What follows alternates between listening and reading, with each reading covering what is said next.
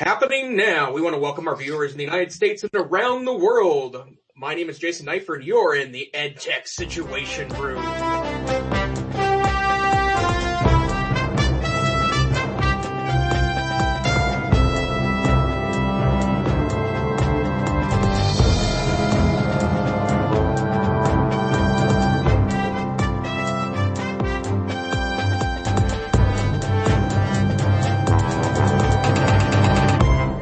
Gentlemen.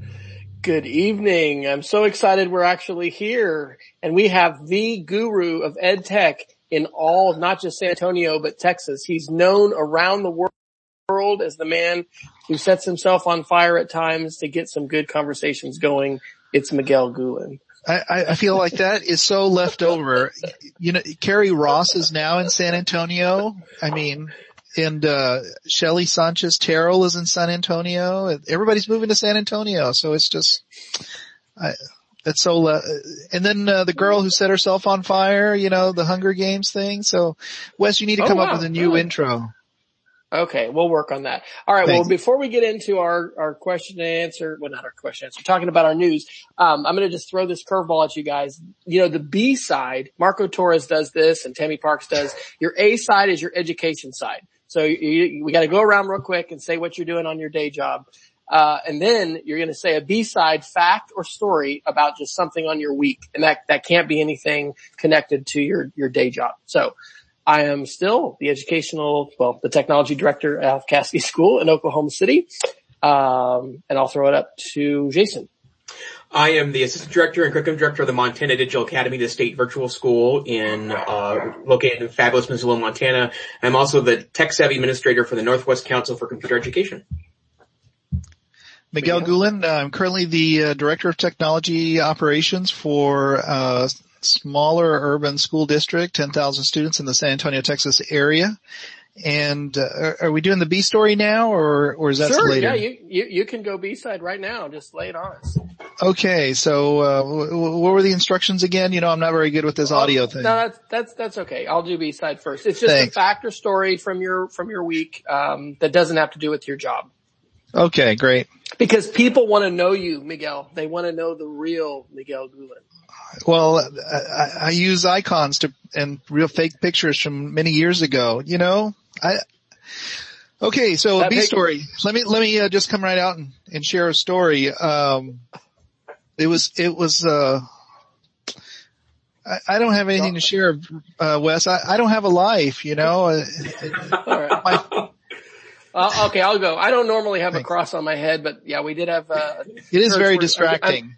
I know. I'm teaching third grade uh, uh, Wednesday night, and uh, we we drew. This was awesome. My wife had this idea. We asked for whiteboards, so uh, the kids drew what we were talking about in our lesson, and we took pictures and we used Shadow Puppet, and they recorded. And so we're being all geeky. We actually have an Apple TV in this like media room where we meet, so we'll play our Shadow Puppet movie. And yeah, I was that's what I was doing tonight.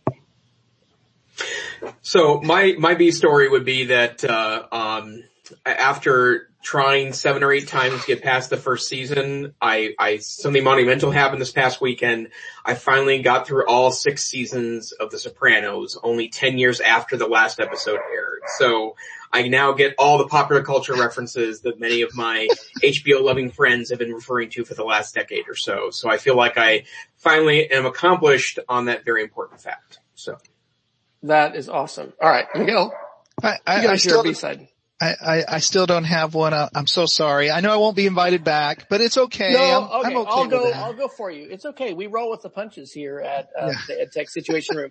If you ever need to get information from Miguel Guhlin, here is what you need to do: take him to Chili's and buy a large chocolate shake because he will tell you lots of great educational technology tips for chocolate shakes, and that is a fact, my friends. I, I've had to give those up. I'm now on protein shakes.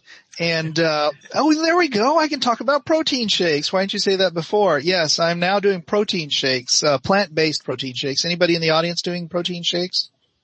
Okay, we're about to lose half our audience. No, Oh, okay. Thanks a lot. At least right, well, Peggy's so still way- here. Peggy's so, still here. That's good. Chris Worley's back. Chris is back again.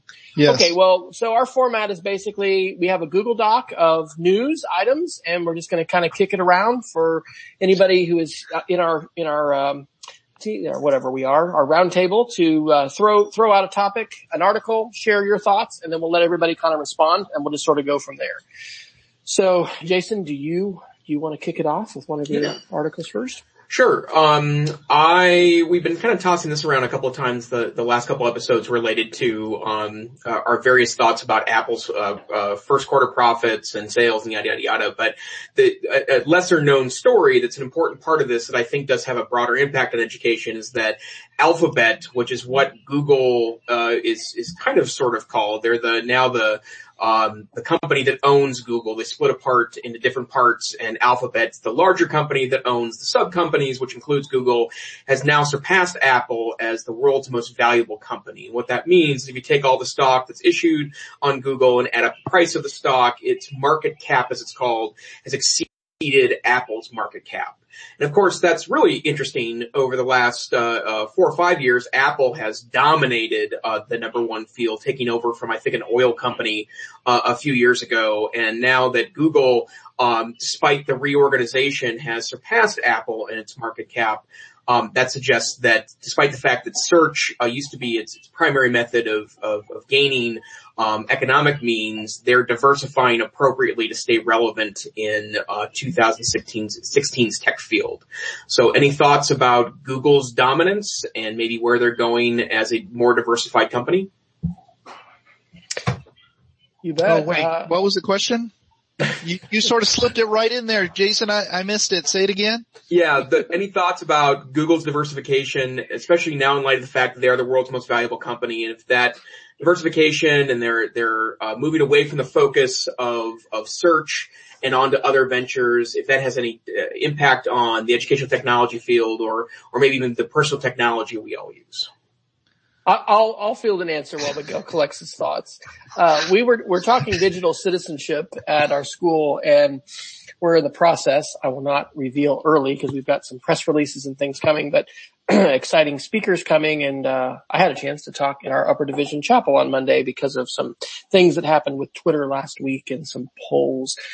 Um, we're talking also not only about appropriate use, but we're also talking about knowing, you know, are you the product? And we were, this is literally in the administration meeting today, um, you know, how perceptions have shifted and young people are less concerned about this idea that they are the product and that, you know, on web shows or, you know, YouTube videos that the, the whole monetization of being online and your information being sold.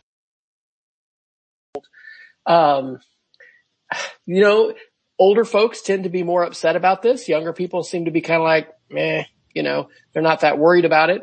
Um, it has practical, you know, relevance in some of our urban districts. I think I mentioned this in a, one, one of our two earlier shows that we had a district um, actually had their board voted not to go Google Apps because of the concern over privacy issues, you know, and fear about Google being this monolith that's going to, you know, invade all our privacy and get all our information and, and, and become the evil Microsoft, become the evil that Microsoft was in the 90s, you know, here now.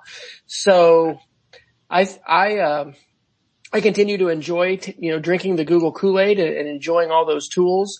Uh, having hung out with different Googlers, I actually do think that the culture of Google has been one where they, they don't want to do evil they're in the, the business of marketing and selling ads. And so there's going to be natural appropriation and use of information and there are going to be lines for them to walk. But, you know, from what I've read and, and, and in ISTE, I think they were doing updates about this last year.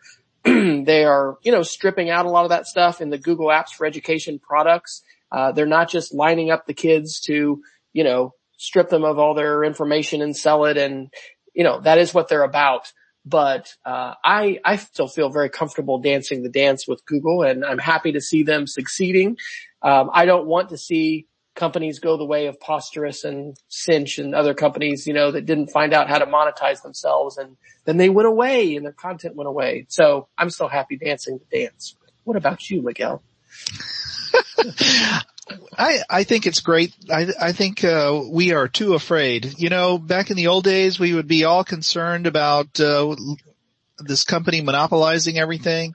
Let's just go ahead and, and see what happens. I mean, we're human beings. Things are going to happen. We're just going to have to deal with them. Let's just open it up. It's sort of like uh, YouTube in schools or opening up the internet in, in our schools. Let's not block and lock things down. Let's let it open up. Let's have those real conversations that haven't been happening or, or have been happening and, and now thank goodness we can reap the benefits. What's a denial of service attack every once in a while from a student who's learning? Because it's about growing, right? It's about growing and that's what's happening. Google is growing and Alphabet is a part of that. And you know, Apple will will crumble and fall in time and so will Google. But in a thousand years, there will be some other company, Alphabet, that, that rules it all. It might be Fryer. It might be, Jason, I don't know how to say your last name. It might be Jason, you know? Knifer, yeah. Yeah, there we go. Thanks. That reminds me of the Wi-Fi pineapple. Do you guys know what this is? Yeah. You know, this, it's a, it's, that's what lets a, you, uh, like a router. Yeah. It's a hacker device that, yeah, you, you buy for a script kiddie device that can let you launch all these different kinds of attacks. We learned it at a Meraki workshop that Cisco put on, you know, because anyway, kids are doing these things and so anyway, that made me think of it talking about kids hacking. Openness, you know, things being closed. I don't know. J- Jason, are you? Open the door. Yeah. You, you guys are you're, you've been Google Apps at, for Montana Digital yeah, Academy. it, it allowed us to roll out an email system in 2010 without um, knowing what we were doing. Basically, I mean, I, I was put into kind of a proto, proto tech director role, having been a classroom teacher that you know may have run um, off the books Linux servers in my classroom for the previous 10 years before I, I took this position, but um, I didn't know, I mean, we didn't really have the means to set up a, an Outlook server or an Exchange server or any of the things we needed to do. So Google Apps for Education allows us to roll out an, an, an email server for what is now serving um, uh, 6,000 people a year in the state of Montana with, you know, uh, 15 clicks and then we were up and good to go. So for us, there was really no other option, but I think that there, and I'm starting to get more and more into the topic because what I find funny about criticism related to, to Google is that I just don't know how Apple or Microsoft or some of the, the, uh, A minus and B tier companies that are servicing schools, uh, individuals, private citizens, how they're any different. I mean, I think they're all um, you know, trying to make a buck and these are ways, popular tools to do so. If you have a Facebook account, you're being aggressively mined for your information. It's just the way the system works. And you know, as you mentioned earlier, Wes, if you don't know what they're selling, it means you're the product, um, and you're being uh, ultimately sold to someone else. But I, I think the point that, that you make, Wes, is most important in that um, I think educators love free stuff. I mean, it's what drives uh, uh, marketers at ISTE and, and conferences, and um, you know we utilize a lot on the free web, and that's not funded through magic. I mean, there has to be something there that has an economic model. Uh, the tool that I was most, uh, uh, sorry, I have to put a cat in my lap here. Um, it's very Dr. Evil of me. If you have, if you have animals that you can bring into the mix, Miguel, it's just another bonus feature that we provide for. I, have got a teacup poodle downstairs. I, will uh, see if we can bring it up, but he he'll have to go to the groomer first. Next show, yeah. Um, uh, several years ago, I was in a, a, a, socially classroom environment where we utilized JayCut, which was a web-based uh, video editor because we were on some um, uh, computers that they couldn't really um, uh, handle a more modern um, uh, video editor, and it was great until they announced mid-project that they were shutting down in, in 30 days. Um, and you know, export your video now. Um, you know, it's it's been really great, but we don't have a, a, a funny mechanism. Yada yada yada. And and the reality is is that we need to start thinking in terms of what are we exchanging to get access to these tools. And in a world where micropayments are not working, and of course journalism provides us the ultimate evidence that that's not the case. Um, small subscription uh, services, uh, paywalls have not really provided the income that most of these websites had hoped um, that that means we got to pay for it somehow. And I'm not entirely sure that trading my data away is is necessarily a, an exchange I always want to make, but we have to be cognizant of that. And I think it's very encouraging that Google wants to distract um, uh, kind of its its core business, search business, in in terms of other businesses it could profit from, whether it's driverless cars or um, uh, uh, space ventures or something I'm excited about, the contact lens that measures your blood sugar, um, to not, you know, pinprick my finger four times a day would be super awesome. Um, but, you know, I think those are all uh, an ultimate benefit to, you know, uh, to the world that will bring them profits later. So I think it's just part of the business that we need to be comfortable with.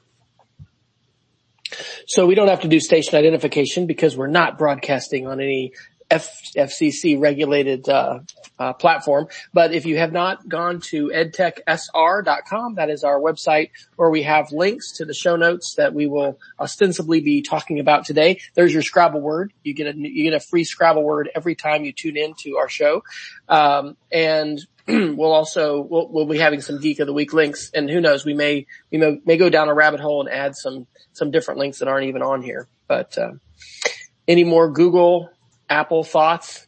Would you like to go on the record, Miguel, and, and say something extremely outlandish? I, I think Apple's dead and, uh, I don't know why, why we went down this road with iPads.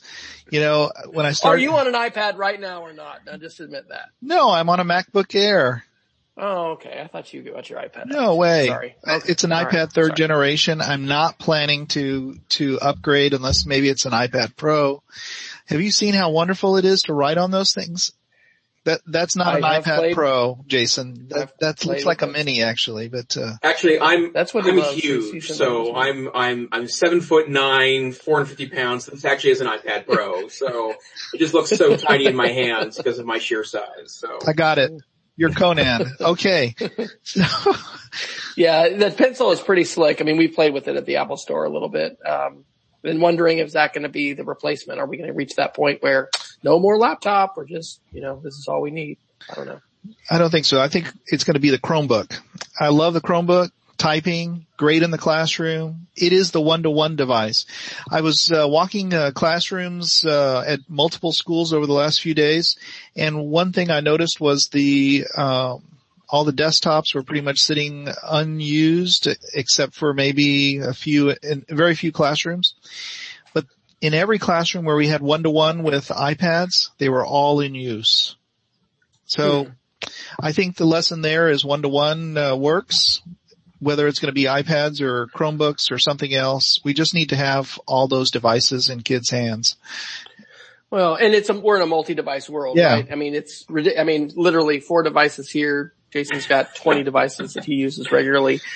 It's, uh, we're, no one is one to one as an adult who has the means to have multiple devices. No one is settled on one. Who, who put the article Google opens the online store for books that, was that me. can't be printed? Yep, that was me. That one in, Jason? You want to talk a little bit about that one? I mean, it's a subtopic. Yeah, it's, it's an example where I think Google's trying to innovate, and whether we want them to innovate in this direction or not, um, uh, it, it, the question remains to, to be answered. But Google is experimenting with something they're called editions at play, which are books that exist only on a mobile device. In other words, the content's not available um, via a print means or by other platforms. It's available only on the Google architecture. And what I saw here, well, I had two minds about it. The first one is that that's very interesting. I like that someone is playing with the notion of publishing information on a mobile friendly device. Um, I think that that that few people have taken on that mission short of apps that that share other people's data but like what do you do to present an idea or a, a series of thoughts in a book form on a mobile device but then I started thinking more deeply about this and, and speaking of Apple, this is almost what, um, the, um, iBook maker, um, on, on Apple does. It locks you into a platform that makes a book less useful than it would be otherwise. And, and, you know, I was really, really thrilled about the iBooks Maker when it first came out because it was such a beautiful platform that was very easy to put together great multimedia books that only work on one device. And, and, um, it effectively locked them in to schools. It's the most elegant thing available for doing that, but it only works inside of a, a certain architecture. And while I'm glad Google is working on that concept of, of books that are more uh, aimed at, at a smaller handheld device, I don't know if it does us any good to publish in something that is not universal across a series of apps, especially when kids are more and more bringing their own device inside of uh, um, uh, their schools. Amen, Jason. I I definitely agree with you. Uh, I I really can't imagine why any business would go proprietary, especially now. We really need more open um, communication or open uh, type solutions that are going to enable us to connect and share with other people. I do not want to show kids how to create and then lock all their content up. You know, when I hear, uh, like the state of Texas or someone else or any organization or any school district say, yeah, let's create all this iTunes content. We're going to put it in there. And I'm thinking, okay, now you've got to have an iPad. You've got to have some kind of iDevice. Why bother? Let's put it out on the open web, Google sites. So, I mean, open educational resources. Give me a break. This is one of the most important Mardi Gras floats for us all to get on as educators, you know, advocacy platforms, seriously, is the, the idea of open sharing and open access. And I love Apple, okay? I don't want, you know, I don't know. I say things sometimes and people get upset because they're like, he doesn't love Apple anymore. I do. I love it. I'm using my iPad right now. But I do not think that Apple has been on the correct page with the cloud in the same way that Google has. So I've been creating on Google sites for years. I look at digital tools, uh, as like places to make digital investments. And so with our teachers right now, I'm helping several, you know, set up um, websites on, on Google sites. I don't think it's going to go away for a while.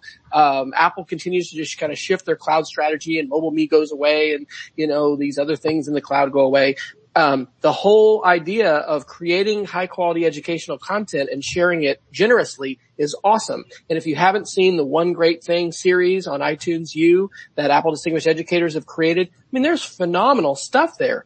Problem, it's only within that platform. And so I think um, we just need to be continuing to push, you know, our our peers and the folks we work with, tech companies, to say it's not a good idea to just put stuff in, you know, within one container that's gonna, that's gonna limit because we are not going to, I'm sorry, have every parent and every child, oops, we lost Miguel, um, on the same, on the same platform. It's just, it's just not going to happen. My passion darkened Miguel's screen and destroyed. I melted his camera. Maybe well, come back. And, and I think your kids are watching Netflix again because uh, your voice uh, started doing that that strange quavering thing. But uh, but I, ha- I have to say, um, I can't, is it, oh, I forgot her first name, but it's C. Chausis, Chases, um, posted a great article in the, uh, thing that says that Apple has opened it up. But you know, Apple has opened up a lot of things recently. Why has it done that? Why has it done that? Why is it, you know, why is it releasing a new OS? What is it, 9.3 that's going to change things and allow for multi-user? Why has it done all those things? Because it's losing. It's on the ropes. Do you remember the arrogance? The arrogant Apple people saying, oh yeah, we don't need to do that. We want everybody to uh, invest in, uh, disposable. Sorry, Wes. I know your family, my, my so I know their voices. Uh, okay, so it's on her phone, so she's being falsely accused. Sorry. This is a 20, That's right. This is a 21st century problem. Yes, you, you have. Uh, tell her to get off Voxer too, okay? So, uh, uh, um, so it, it's like, uh, finally they're, they're coming around and being sensible, bringing out all these sensible solutions and, and we'll use that article that was just shared in the chat as, as yet another example of how important it is to, uh, what, what do, what do you call, I'm not up to date on economy or economics and stuff, but, uh, capitalist society, mark, free market. You know, I'm going back to high school here, but uh, because of the competition, we're not, Apple is finally waking up and providing to its users what they've wanted all along from it. Will that make it a better organization? You bet. Okay, sorry. Looks like Wes is checked out. No, he just couldn't, t- he couldn't take it. Char- Charlene oh, was with us that, and she sent that article link and when I click it, I think I went dark, so. Okay, okay, I'm gonna defend Apple here. You did. Apple has had this focus since the iPhone. And I was there, by the way, in 2007 in San Francisco. Steve announced it on the stage. Little did we know. Uh, they've, they have been mainly consumer focused, right? Because that is where the dollars has been and they've continued to make adjustments. I mean, 9.3 looks like it's going to be a great, uh, move in the direction of Google Classroom. I mean, we fundamentally have to answer some questions as long as we're in traditional school, like how do I turn this in to my teacher? And that has been really hard to do on the iPad.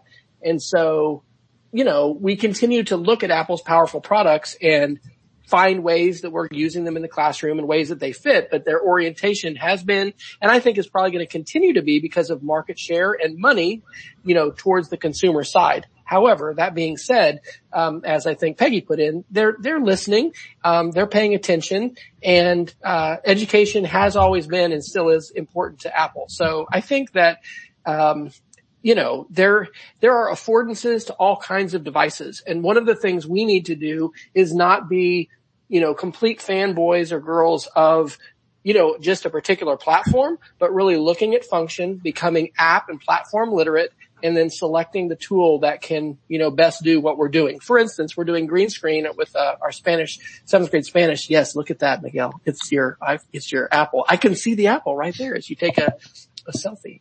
Um, I mean, we're not doing it on a Chromebook, right? We're using green screen by Do Ink and the, the, the seventh grade kids are, are doing some exciting green screen videos. That's going to be the appropriate tool for, for that task. So we will have to move on to some other topics. People are going to think we are just going to like bash, you know, the, the whole Google Apple thing every time. Am I sounding like a, like a chipmunk again? No, no, you're sounding great. I just noticed that Peggy George took a picture of us and put it out there on Twitter. Come on, Peggy.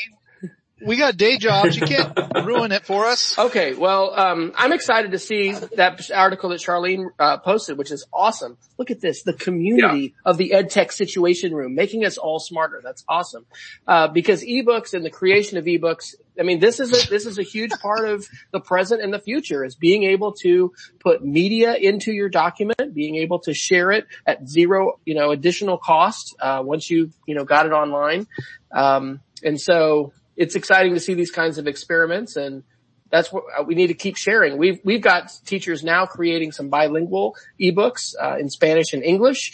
Um, it's still hard to figure out how do you share that, you know, in a way that parents can, you know, be right. able to open it. And so anyway, that may be something that we'll take on too. Okay. Should we shift gears? Shift, shift, shift, shift our gears, Miguel. Give us, give us one of your articles you'd like to blow our minds with. Uh, just go to mguhlin.org or, or better yet, go to speedofcreativity dot, I, I mean speedofmediocrity.org. Ooh, he's gonna cut what? low. You know, with a single button, Miguel, I could mute Wait, wait, that was my okay. old blog That's entry. Okay. No, seriously, give us, give oh. us one of your articles and give us your, your two cents. Or did you just, you put uh, your I didn't have any articles. I, oh, I, didn't know okay. I was supposed to bring articles. Right. I thought I was just I, yeah, I, I, thought this was a it's traditional okay. kind of interview thing. You know, it you can ask me. We're we're gonna roll. With I, I, don't have anything, but give me a second, and I will find something. Feedback and you or input, and, and you jumped in. Okay, I'm gonna do the Microsoft SwiftKey uh, purchase. So Recode on February second. Um, article Microsoft, Microsoft SwiftKey purchases about artificial intelligence, not software keyboards. I'm thinking tons about artificial intelligence because I'm still listening to this book um, about the the Pentagon's brain uh, and DARPA, the Defense uh, Advanced Research Agency, and you know just the idea that DARPA is 10 to 20 years ahead of where we are on the consumer side right now should both blow our minds and probably scare us too. I mean, there are there are uh, AI robots on the DMZ in Korea right now, you know, working for the U.S. Army. Um, and anyway, this article is talking about how not Microsoft and it, like other large companies, you know, is, is able to purchase talent and purchase um, advances and try to incorporate those. And so we have a race between multiple entities when it comes to artificial intelligence. Uh, certainly, uh, you know, Apple is, is in the, in the mix and Google is in there and we've got Siri and we have, uh, Google Now and trying to anticipate, you know, things and, and figure stuff out. SwiftKey is trying to anticipate what people are going to type. And, uh, I just, I think you know, this race to artificial intelligence, again, we, in our admin meeting today, we were having discussions about digital citizenship and sometimes you have things bantered around about how kids just don't think today and they just Google the answers and they lament.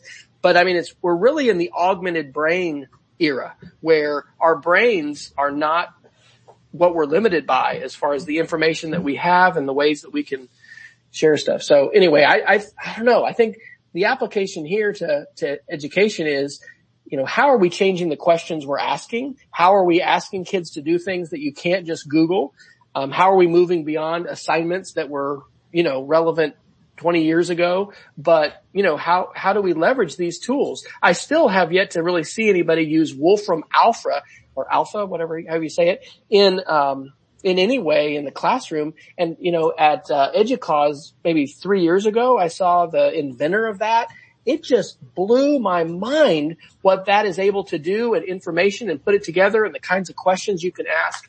So anyway, the whole artificial intelligence thing is quote scary, but it also just kind of shows how we are, we are on a train headed towards the singularity and you know, the phones that we have now are augmenting our brains and we, implantable chips are going to happen. This is all Ian Jukes, you know, kind of stuff that he told us 20 years ago. Um, but it's, you know, now it's a device that's in your hand that you can tell kids to put back in their pocket or their, their purse or their backpack. Um, you know, and we're, we're having trouble adjusting to, to this kind of power. So that's my, that's my AI attempted rant. Well, I would add the one note here that relates to our earlier conversation. Um, this SwiftKey used to be a for sale product, and then it went free in both the Android store and the iOS store. And it goes back to the notion that, um, you know, if you don't know if you don't know what they're selling, you're the product. And over time, the reason why this has become such an effective uh, consumer product is because it thinks for you, right? Like it knows that if you're typing "I'm going to the," there's probably only seven or eight options that, that, that might be usable there. And if you type S, it's probably store, right? Or, or some word that you use fairly frequently. And, um, you know, that we're, we're just beginning, I think, to tap the notions of, of how logarithms and how big data might impact, um, how we engage with one another and how we engage with technology. Um, I think there's a brilliant science fiction novel here about, uh, logarithms and predictive technology and it shut down the stock market and, and it ruined relationships and something, but I, I won't go to the science fiction notion of that tonight, but um, it's interesting stuff, and it's it's certainly. Um, I guess the, the, part of the story that I found most interesting was that Microsoft picked them up for that reason. I would have assumed yeah. that if anyone was going to pick up uh, this company, it'd be Google because they um, launched on that platform first, and um, essentially you, you created the market for alternative keyboards. Um, and, and it's such an effective and, and, and, and better keyboard than the stock keyboards that come with any of these devices that I would assume Google, Google would want to pick it up, but I think it helps prove once again that there's still life left at Microsoft and they are trying as much as possible to stay relevant in the 2016 tech world. I just want to sort of piggyback on what y'all been saying about the, um, there was a phenomenal, uh, fiction book. I, I I'm trying to find the author. I, I read the whole. He wrote two or three books. It was just incredible how drone, drone they were using drones, uh, building drones and uh, ships and and shipping them and and uh, using them to take over the world. Then there was also uh, someone mapped um, all, the entire planet um, as a virtual reality game and so that made it a possible to um, have the world have things happen in in real life that were happening in virtual. And I think we're quickly moving towards that and, uh, uh, it, it is very frightening. Uh, it, it, really makes you want to sort of bury your, t- your technology and, and, uh, get away from it, but it, there, there's no escape. But you know what's, what's equally frightening is when we walk through schools today and we don't see any of, any of that are kids doing that or, or learning how to do that? What's the on-ramp for uh, kids learning how to do all this stuff. You know, we, are still dominated by the high stakes tests and everything else and the curriculum. Um, it's like we're, schools are headed in one direction and the world is heading in another. Uh, and to be honest, uh, who's going to really care about what schools are doing? Well, we're going to need to figure out what to do with our youth, you know, before they can become independent contributors to society. So, you know, and sports, hey, we, you know, I just talked to a friend in Oklahoma City, $2 million cut in this year's OKCPS budget, probably 6 million cut, you know, coming. I mean, oil may go below $20 a barrel. Like Oklahoma's funding was in the toilet when oil was over $100. I mean, what's it going to be now when oil is less than 30? Um, we've, you know, we've got to find ways to, to help transform our schools and bring them forward and, you know, encourage innovation and push all of that kind of stuff. And I don't know. I, I think that we're, we're, we're still not scratching the surface of what social media can do and how we can, um, how we can leverage it. I don't know. It, it does get depressing thinking about how, how things are so slow to change. Um, but that's why it's exciting to go to EdCamp and connect with others online and, and connect with educators and see, you know, how the envelope is being pushed. I mean, this is really important. It's really important to be able to connect like this and encourage other teachers to, and, uh, you know, to see, to, to be able to see where, where people's normal is different than what, what we have uh, because leadership makes a huge difference. And I won't go into the details publicly, but I had a conversation this week that just really reminded me of that. You know, what a big difference it makes when the principal has a vision for, um, yeah, for, for all kinds of good things. And when they don't, you know, what happens? We've all kind of been there with that. So, hey, if Char- Charlene, if you want to come in, we do have another seat. If, if somebody wants to come join in, join our banter. We have 25 live people who are joining us on Wednesday night. That is fantastic. And I think we've got actually only about 13 minutes left, but we started a little bit late. So we'll go a little bit beyond the top of the hour. We don't want to cheat you because you've come for a full hour of the EdTech situation room. And I'm sure we're going to get a lot of hate mail if we would cut it short before the full 60 minutes. Yeah. We'd hate to open up the, uh, situation EdTech room mailbag and find nothing but, but the lack of love. So by the way, Google did take our channel offline that I set up and, uh, I don't, I didn't check my email today, but I don't know if it's like against the terms of service to cross post your own Google Hangout, but I did that and they, they took it offline and, and, and suspended the channel. So I, I sent a, I ran that across, uh, or ran that by Jason the text and we, we protested that. So, uh, let's see. We want to take another article or two, and then we probably need to do our geeks of the week and wrap up.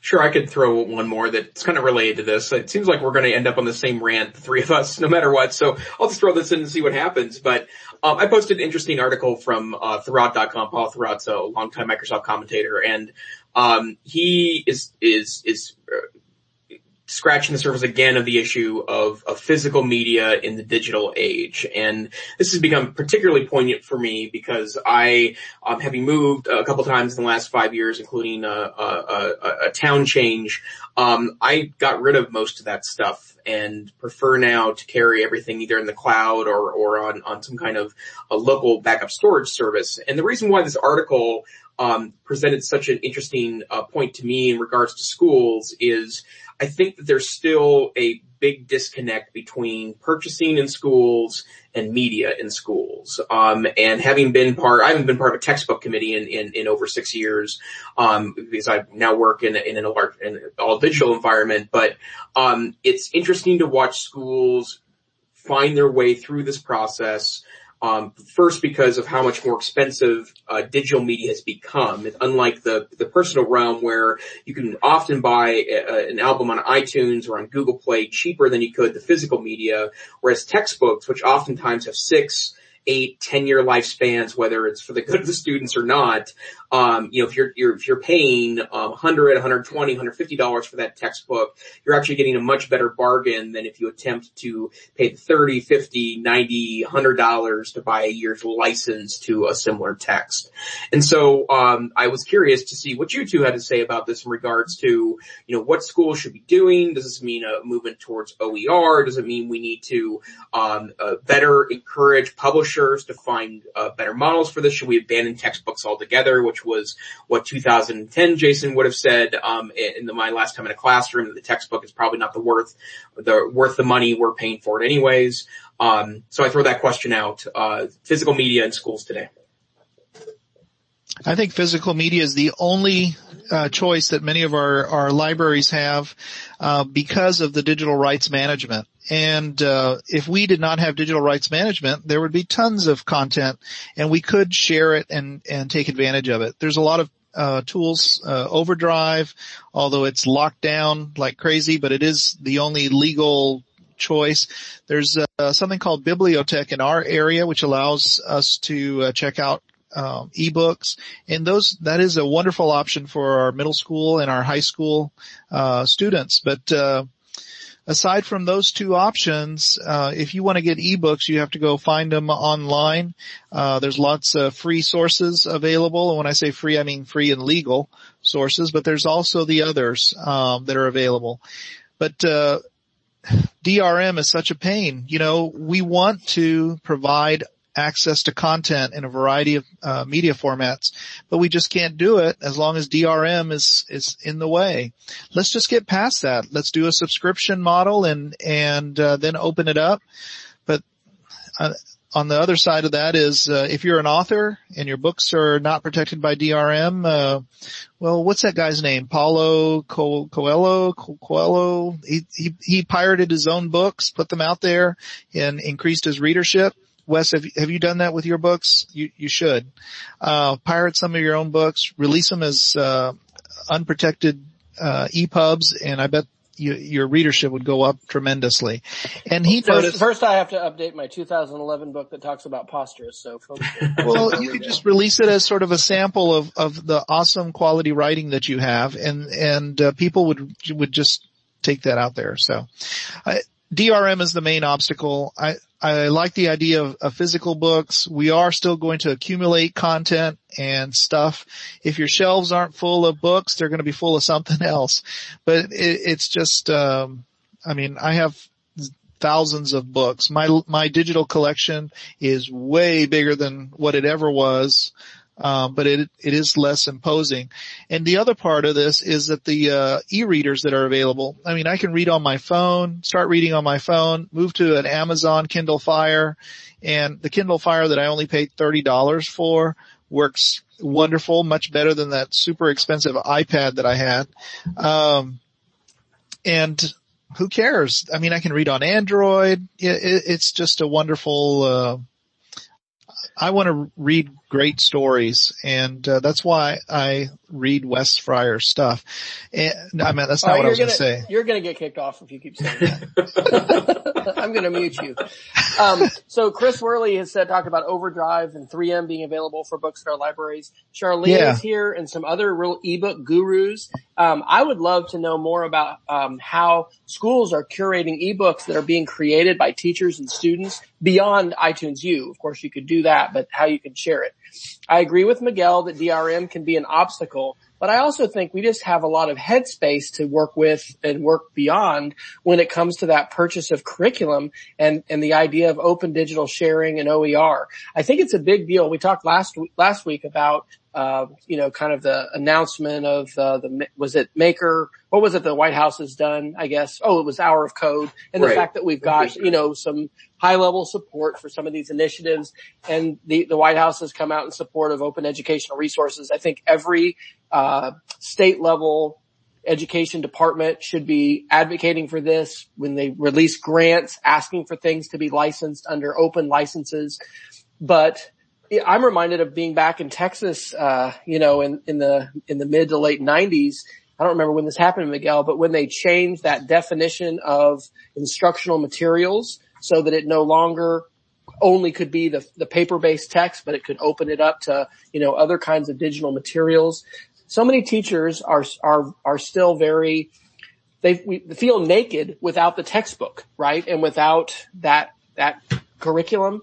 And, um, I don't know. I think we have a long way to go with that. So we need people to share more. We need more, um, we need more generous sharing. I'm, we're going to have a conference in November next year, the first Friday and Saturday at our school called the Digital Sharing Conference. And I've got to start getting my marketing things out for that. But the idea is let's help teachers set up channels to be able to share and build that into the culture of what we do in school. You know, we share student work, but we also share lesson ideas and there's space to monetize and there's places and ways to do that if we want to monetize. but I don't know. I think that the, the, the, the way in which we hold on to the textbook and some teachers, when we say we're moving away from it, just, you think it's a death knell. Of, oh my gosh, you can't take my textbook. Well, actually, we could look at blending content from PBS learning media and and digital streaming from, you know, Discovery and I mean YouTube and there's and there's just so much content and um, I think a lot of times teachers are in places where they don't have autonomy and they're not able to, you know, craft that kind of and time. We're all limited in time. So uh, I think it's a huge issue and we need to find ways to reach those decision makers who are buying those textbooks and who are also setting the policy for things like grants and try to open the door to, you know, more flexible, a more flexible look at media. So there's my two cents. All right. I think we need geeks of the week and we're probably going to need to, to wrap it up unless there's another article that just jumps out, but I think geeks of the week will be good. Yeah. I did throw the one in there, uh, Wes for you. I hope you got it. Uh, the one with, uh, Paulo Coelho. Coelho. I don't know how to say that, but he's, he's encouraging people to pirate their own books. So. Okay. Did you put it on the, on the Google Doc? I did not. I put it in the chat. Okay. I will we'll copy it over. So yeah. that's good. I hadn't heard that. And you know what? I mean, here we are doing this webcast. I mean, oftentimes a book recommendation from someone is, is a more transformative thing than, than just about anything. So I, I value those greatly. And I miss my friend Bob Sprankle, who was always reading something very challenging and, you know, those, those kind of things are good too. So if you have any suggestions for us on the EdTech Situation Room, which by the way, Jason, we will not be here next week. Is that correct? That's correct. So I know we've, built everyone's excitement up for. Right. The week after, however, um, I will be broadcasting live from Seattle, and uh, a good time to plug the Northwest Council for Computer Education conference uh, two weeks from now in fabulous Seattle, Washington. There's just 19 spots left in the Google Summit that I'll be hosting at NCCE. Awesome. Okay, so Chris is saying he wants to hear more about uh, Centralo or Centrallo, uh, and maybe, I don't know, I'm not finding the link. So maybe Miguel, after we, we sign off, you can uh, just drop it in the Google Doc for the discussion links.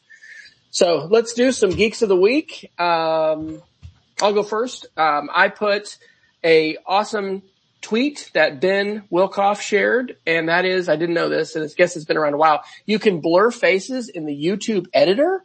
Uh, and, uh, I put the tweet in there. He kind of has, has a nice step by step of, of how you go into I guess it's in enhancements and then you can click on blurring effects and uh, choose faces and apply.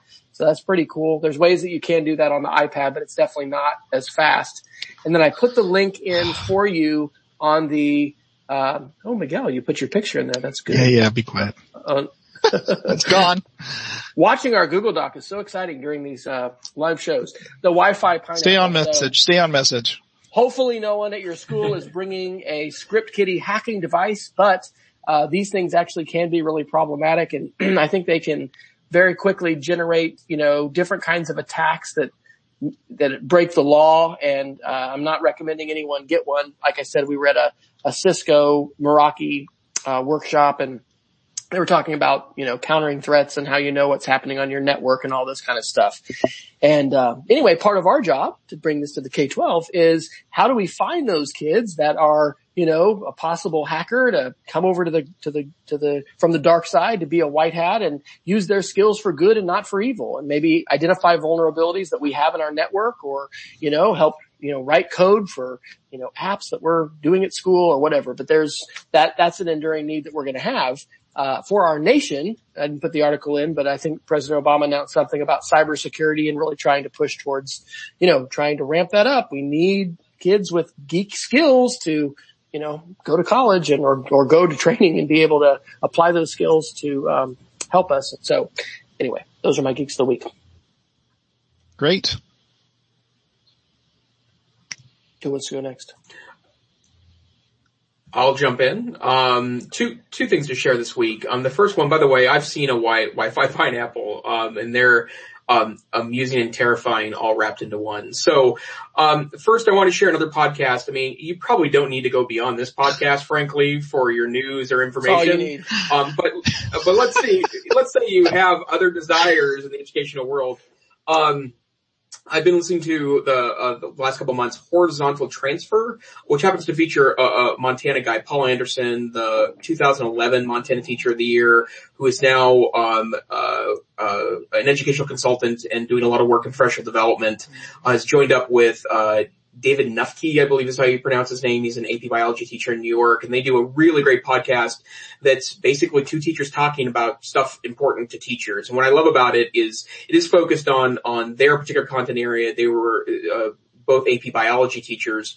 Um, but um, I'm certainly not an AP biology teacher, and I've every week really enjoyed the conversation and banter back and forth as I talk through some of these sticky issues of how to teach kids um, in a modern and, and, digital era. So that's horizontaltransfer.com, and it's a great podcast that I think is worth your um, you know 20 to 30 minutes a week. Um, and the second thing I want to highlight is that um, there is a um, um, a website that I actually got asked about on Twitter this week that um, I mentioned a couple weeks ago that that I had bought some old um, refurbished um, uh, computers that updated to Windows 10. I was really happy with them, even though they were really old. Like where I'm finding old refurbished computers at, and the answer for me is Woot. Woot.com is the website that I buy more junk than I care to say at, um, but I've been able to, for both family members and um, as a um, um, uh, personal edification, I guess. Um, more ridiculous junk for my house. Um, I've been able to buy a lot of great stuff at Woot, the old refurbished laptops, for example, for projects and such. So, uh, Woot.com. Awesome. All right. Miguel, take us out with Geek of the Week. Yeah. So, um, I had not heard of Office Lens. Uh, have y'all heard of Office Lens? Okay. Is that, so is, you, that, you, is that, is that the one that uh, shows you the different languages when you hold it up? That's no, no. Uh, I don't remember what that one's called, but uh, I don't know about it. So enlighten. Since I'm multilingual, I don't need that one as much. But the uh, but Office Lens is phenomenal. I was sitting at TCA uh, conference and, and, one of the presenters, uh, Bruce Ellis, mentioned it just off the cuff. It, it, wasn't even about that, and I do not remember anything that he shared about the new uh, Texas appraisal system because I was focused on this app. I was taking pictures of his slides, and I was like at a maybe 45 degree angle from the screen. And when I took pictures, what it does is it flattens it out, and uh, it's it's just uh, you got to try it. It's it's amazing.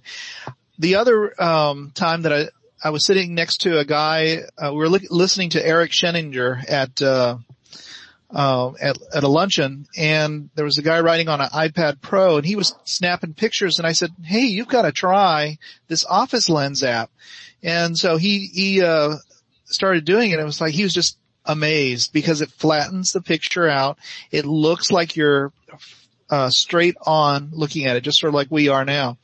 And, uh, just a phenomenal. And it works with everything. I, I, I snapped a picture of a squirrel, uh, it works great as a, as a scanning tool. Squirrel, squirrel. That's right, exactly. The second, uh, so if you haven't tried it, it's wor- definitely worth trying out. Um, and I've included the links to the iOS and Android, uh, in the Google Doc.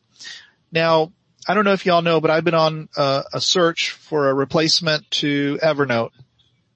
Why do I, why do I want to replace Evernote?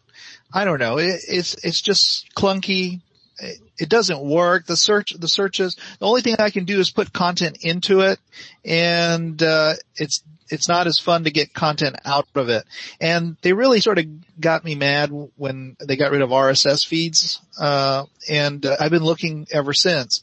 So I've tried a whole slew of them. I've tried, uh, Apple Notes, uh, I forgot the name of the guy. Google, Google Keep. You tried Google Keep? Oh yeah, but Google Keep is great for short little grocery lists, but I'm talking about storing documents. It's sort of, uh, I don't like to throw stuff into Google Drive because it sort of disappears, but, uh, you can put stuff in um, uh, Evernote and you've got access to it. Well, I'm, I was looking for something similar, something that has lists of lists embedded in them and notes and all of that. And Centrallo was one that I just got an email out of the blue. It's one of those press releases that y'all get. You know what I'm talking about. Everybody sends you press releases. And, uh, I usually don't read them. I automatically delete them, but, um, this one jumped out at me and, uh, I started playing with it and it's, it really works. It's, uh, the other part of it, I was, I was about to fall asleep because, uh, it was, you know, it was about this time, it was way past my bedtime and I was, uh, I said, I'm just going to send in a support ticket. You know, it, it I'm trying to import Evernote. It's not working. What's going on? The co-founder, uh, Michael, uh, I forgot his last name. I think it's Michael Shir, S-H-I-R. Um, he, uh, responded within, I mean, it was less than 24 hours and, uh, worked through the problem and we were able to get everything taken care of and I was able to export my Evernote, import into Centrallo. You've got to check it out. It works on all your devices, uh, Android, iOS, on the web. Very easy to use. Um, it's sort of like what Evernote used to be maybe, but not really. It, it, it's, I think it's a little bit better than that. And it's, um, I don't know, definitely worth So, trying out. I even you- took some pictures and posted that too. You heard it first here on the EdTech Situation Room. The cool kids are not using Evernote, and here that just shows what kind of group I'm in because that's I'm I'm still using it. So uh, we'll go around one we'll go around one more time. Tell everybody where they can find you online, and um, then I think we'll probably wrap up. And this has been awesome. We have 28 folks, and thanks to Peggy for dropping in so many links and uh, the questions, and and this has been great. So Jason, where do people find you online?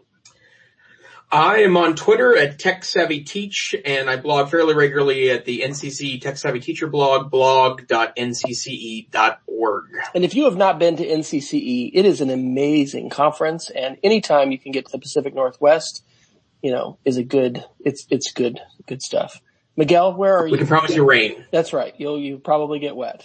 How about you, Miguel? Where are you digitally sharing these days?